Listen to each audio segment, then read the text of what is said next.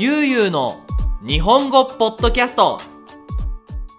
はい、皆さん、こんにちは。ゆうゆうの日本語ポッドキャストのお時間です。皆さん、最近の日本語の勉強はどうですか？いい感じですか？はい。今回はですね、ちょっと昔の話をしたいなと思っております。実はですね、僕、日本語の先生のライセンスとは別に、歴史のね、先生のライセンスも持ってるんですよ。歴史わかりますか？ね昔のことですよ。スペイン語で言うイストリアですね。はい。そう。でその歴史を中学校や高校で教えることができるライセンスを大学生の時に取ったんですよ。で今回はどうしてそのライセンスを取ろうと思ったか？について皆さんにお話ししていきたいなと思っております。それでは皆さんよろしくお願いします。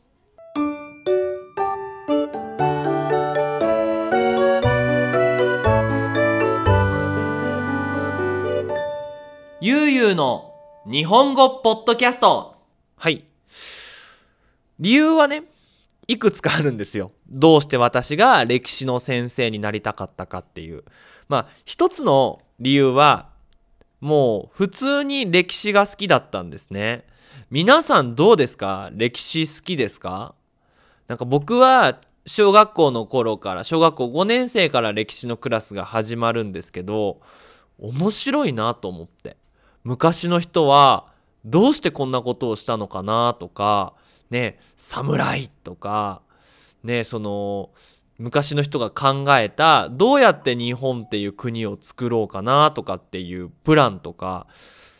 それがねもうすごく面白かったんですよ。なので歴史の成績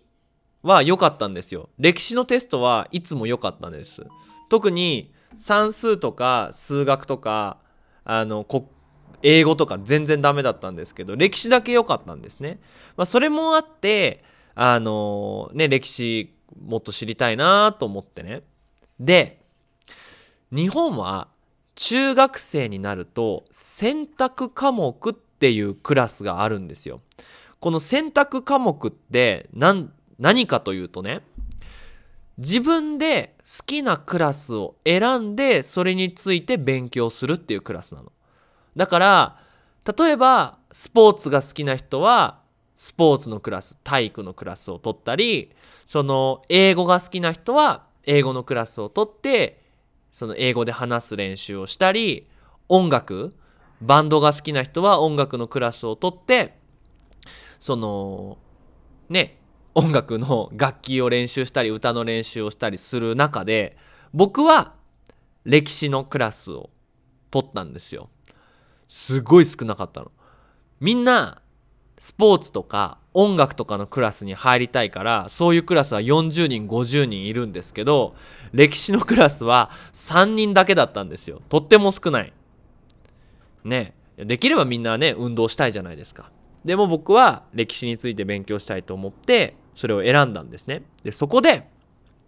ある先生に多分ですよ。名前ちょっとよく覚えてないんですけど多分大場先生だったと思うんですよ。でその先生がね結構有名なその歴史家の先生歴史について詳しい先生でその僕の住んでいた町の博物館で働いていてでまたあの先生の仕事もしているっていう先生でその人のクラスがすっごい面白くてあのクラスでもちろん教室でクラスをするんですけど昔の人の日記を読むっていうクラスだったんですよ。まずはじめに戦争の時代のある人の日記を読むっていうクラスで書き方も難しいしそのねもちろんね話すスタイルも違うし書くスタイルも違うからすごく難しかったんですけどなんか日記を読んでるはずなのにその手紙を読んでるようなイメージ？あこの人はこの日こんな景色を見てあね例えば今日はその日ね戦争の日だけど晴れででその人は海を見て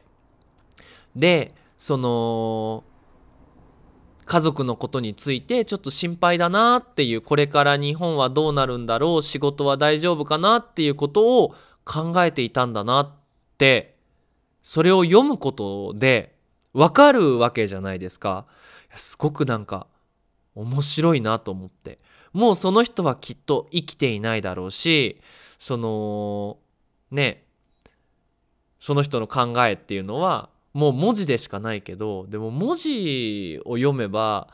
そういう人の考え方がわかるなと思って面白いなと思ってね。でその後に江戸時代の江戸時代って皆さん分かります ?1603 年から始まるんですけど今から約400年ぐらい前のお話なんですけどその江戸時代のお手紙を読むっていう練習もしたんですよ。これは難しい。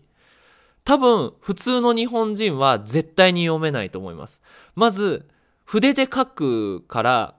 文字の形漢字の形ひらがなの形が全然違うし話すスタイルも全然違うんですよ。だから普通の人は分かんないんですけど大場先生に助けてもらいながらその税金のね税金。税金はスペイン語でインポエストなんですけど江戸時代の税金っていうのは食べ物なんですよ。お米何キロ。あの乾いた魚。何匹みたいなね。でそれを見るとあこれぐらいの量のお米を作っていてだから食べることって大事だなって。なんか毎日生活していると普通にお米を買うことができるけどその江戸時代の人はお米を税金でもらってその武士侍のご飯にしていたとか。だからお金がたくさんあってもお米がなかったら意味がないじゃないですか。死んでしまいますから。あ日本人がお米を大切にするってこういうことなんだなとかそのもうね昔すぎてねあんまり覚えてないんだけどその侍と侍のお手紙でこれからその江戸東京ね江戸に行くからその家族のことをよろしくお願いしますっていうのを書いた手紙とかねを読んでいて歴史って私の中でなんかこう物語なんかお話みたいなイメージだったんですけど大場先生がね歴史のお仕事をする人は昔の人の声を聞くことがお仕事なんですよっていうのを彼の優しいんですけどね。そういうお話をしてくれてかっこいいと思って。昔の人の声を聞くこと。手紙じゃなくてもいいんだそうですよ。昔だったら遺跡？遺跡はルイナスなんですけど遺跡を見て昔の人の声を聞いたりその建物を作った場所を考えて昔の人の声を聞いたりいろんな形があるけど全ては昔の人がどんな生活をしたかったかっていうのを昔から今につなげるっていうお仕事。例えばですよ。50年前お父さんが思っていたことを今の皆さんがね手紙を読んだりとか日記を読んだりとかして分かるっていうのもすごいことじゃないですか。それを1000年とか何百年こう時間をジャンプしてそのそれを知るっていうのをね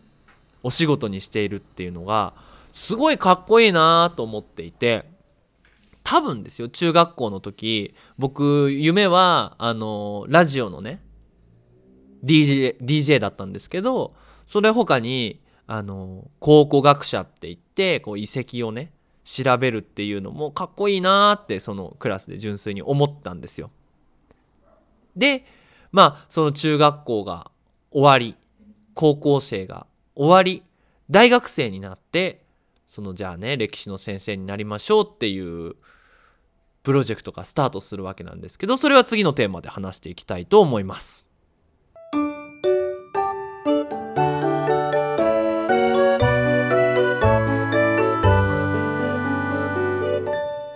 ゆうゆうの日本語ポッドキャストはいでは次はですねその大学生の時に歴史の先生になるためのまあコースにね入るんですよ。僕の大学は経済学部って言って経済エコノミーのね大学でエコノミーの大学って安い大学みたいな感じするけどそうその経済について勉強する大学であのファイナンスのね勉強をしたんですけどあんまり好きじゃなかったんですよ。数字嫌いだしお金あんまり興味ないし。ただその大学で歴史の先生になることができるコースもあってだから普通に経済の勉強をして単位クレジットを取っていくっていうのプラス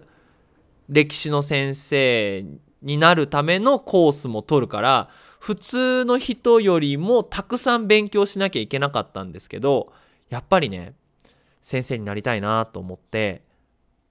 そのコースを取ったんですよ。なんか普通の人はね日本の大学ってクラスとっても少ないんですよ。1年生の時は1週間に4回ぐらいクラスが1週間に4日クラスがあって1日朝の9時から昼の2時とか3時ぐらいまで勉強してあとはアルバイトするっていうイメージなんですけど私はその大学1年生から大学4年生まで基本的に毎日朝8時から夜の7時ぐらいまで勉強をしていてクラスがあってね。でそこでその教えるためのその教育心理学っていうあの子供の考え方とかね教え方とかねいろんなクラスを取って。でもちろん歴史のクラスも取るんですよ。で世界史世界の歴史についてのクラスもあったし日本の歴史についてのクラスもあってじゃあ今度はその歴史を上手に教えるためにはもっと詳しくねいろんな日本の歴史について知らないと教えることができないからそのクラスを取ってたんですよ。でその先生は東京のその昔の地図を読んで昔の人はどうやって街を作っていたのかとかその昔東京の例えば東京駅の近くには何があったのかっていうのを地図でその昔の人のね声を聞いていた先生なんですけどその先生のクラスを受けていてすごくね面白くてあ僕だったらどうやって教えようあこういうふうに教えようっていうふうにいろいろ考えながらクラスを受けていたんですけどある日ねその先生から日本の歴史を教えることで学生に何を伝えたいですかっていう質問をね受けたんですよ先生から。皆さんは日本語の日本の歴史を教えて何をね学生に考えてほしいですかっていう話ですね。で僕はその時に、まあ、日本の歴史を知ることで、まあ、日本自分の住んでる国はどんな国なのか考えてほしいとかあのまあ純粋に楽しいから分かってほしいとか、まあ、いろんな風に書いたんですけどその先生が「みんなダメです」「みんなの答えはダメです」って言ったんですよ。びっくりしますよね。いいじゃないですかね。あの歴史のクラスで教えたいことはない方がいいって言うんですね。皆さん分かります？歴史を教えるけど学生には何も考えなくていいと先生は思っていなければならない。ね、学生は歴史を歴史勉強してっていうのを例えば歴史を知って日本をもっと好きになってほしいとか思っちゃいけないって言われたんですよ。でどうしてかっていうとこの歴史を教えるっていうのは実はすごく危ないことだって言われたんですね。なんでかっていうといろんな国ではこの歴史のクラスがあるじゃないですかだからメキシコは最近ないのかな？あるのかな？分かんないんですけどその愛国心教育につながるって言われたんですよ愛国心っていうのはあの愛ねあなたが好きですの愛と国と心自分の国が好きになる教育っていうのをするために歴史のクラスがあるところが多いんだそうですね。で日本は一回それで失敗しているんですよ。何を失敗しているかっていうとその第二次世界大戦ね戦争ですねあの日本が負けた戦争なんですけどそこで日本人に日本っていう国が好きになってもらってその気持ちを悪く使ってこう戦争に入っていったっていう歴史があるんですよ。で自分の国が好きになると他の国も好きになれないっていう問題があるじゃないですか。ね特にねそのメキシコに住んでいるとメキシコが大好きだけどアメリカ嫌いみたいな人が結構多くてそれは実は結構危ない考え方でそういうところからうまくこう政府にね戦争しましょうみたいに言われてしまうと。だから例えばその日本の国内でね例えばこの侍とこの侍が戦争をして日本の国はこの侍があのねこのこの侍が日本の国のリーダーになりましたとかはいいんですけど戦争の時にどの国が良くてどの国が悪いっていうのを絶対に言ってはいけないって言われたんですね。例えば戦争で日本っていう国はかわいそうアメリカからねいろんな人が殺されましたっていうふうに教えてしまうのは絶対にダメだって言われたんですね。確かにその日本は戦争の時にねその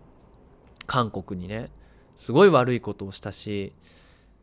そのみんな戦争ってことは人を殺すことだからその悪いこともしてるしいいこともしている。まあいいことっていいいや戦争はいいことじゃないんですよ。でも見方からするとわヒーローだ。ヒーローが近い。ヒーローが近い。そうそういうふうに教えちゃいけませんよっていう話を聞いていやなんかすごく気をつけなきゃなと思って。やっぱ戦争のところを教えるのって僕嫌いなんですけどなんかいっぱいあるがあるじゃないですかあるが。あのいっぱいあるじゃないですか戦争の映画って。ね。でも自分の国がそのヒーローだ。なんかそのあれですよね。マーベルとか。アイアンマンとか。あのキャプテンアメリカみたいな見方で戦争を見てしまうと自分たちがしていることはいいことだっていうふうに思ってしまうからすごく危ないよって言われてああなんかもっと好きになりましたね。あそうだなって。できれば新しい時代の人には何だろうその同じミスをねしてほしくないなって思うし同じミスをしてほしくないって私が何様だって話なんだけどなんか今日すみませんね。いろんなこう話が行ったり来たりするんですけどその先生が言ってたそうだ。思い出した思い出した。言ってたのは自分の経験で学ぶ人は頭が悪い人だと。人の経験で分かる人は頭がいい人だ。っていう話をしていて例えばね夜間を夜間夜間って言葉難しいな。例えばえっ、ー、と熱い鍋を鍋ね。お湯を沸かせる鍋ね。鍋を触ったらいけませんよって。他の人が昔やけどをして鍋に触るとやけどするから触っちゃいけませんよって言われてなるほど。他の人はやけどをしたから私は触らないようにしようっていうのは頭がいい人だけどそれを聞かないで自分で鍋触ってああ熱かったもう触らないようにしようっていうのは頭が悪い人がすることだと。でこれ戦争もそうで昔戦争でたくさん人が死んで悲しい思いをしているからできればしないようにしよう戦争をしない世界を作っていこうっていうふうに昔の人が経験してるけど今の人はまた自分たちで戦争をしてあたくさん死んじゃったっていうのは前の例と同じじゃないですか。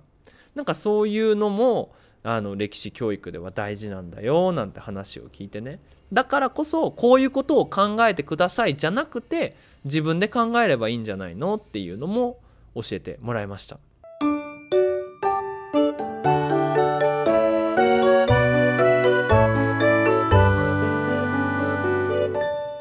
ゆうゆうの日本語ポッドキャスト。はいということでなんかどうですかね？皆さんこう歴史の先生っていうのを聞いてどんなイメージを持っているのかな？なんか逆にその皆さんが聞いている国ね、皆さんの国の歴史のクラスってどんなクラスなのかな？とかそのもし先生がいればどうやって教えてるのかな？とか学生にどういうことを教えたいのかな？っていうのもあのね是非意見で聞いてもらえるといいなと思います。はい実はねこの歴史の先生のお話は話そうと思ったら1時間2時間簡単に話せるぐらいいろんなテーマがあるんですけど今日はねここまででお話を終わりにしたいなと思います。もうすぐ20分ですからね。はい。ということで、えー、ゆうゆう日本語では引き続きテーマをのリクエストをお待ちしています。えー、こんなテーマについて話してほしい、こんな話が聞きたいなんていうものありましたら、ぜひぜひ、インスタグラムのダイレクトメッセージや、えー、Facebook のリンクを、こう、投稿しているコメント欄に書いていただけると嬉しいです。必ず取ります。ということで、皆さん、引き続き日本語の勉強頑張ってくださいね。それじゃあ、またねバイバイ